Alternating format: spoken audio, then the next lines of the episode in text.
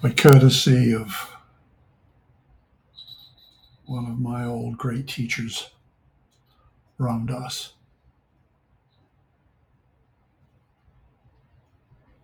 We are immersed in love, whether any of us realize it in any given moment or not, we are. We are always immersed in love, outside and inside.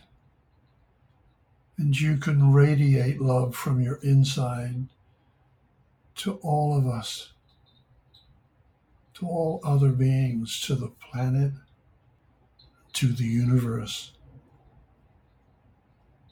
Every one of us counts in this effort. So, with the love inside, radiate outside. Radiate that love outside. Love yourself and love the universe. The one inside of all of us is love. We each translate that love according to our lives. No matter how thick is the filter of your karma, you radiate the love of the one. And now let us, in this moment as a group effort, everybody that receives this or gets to hear this as a group effort, let us love our planet.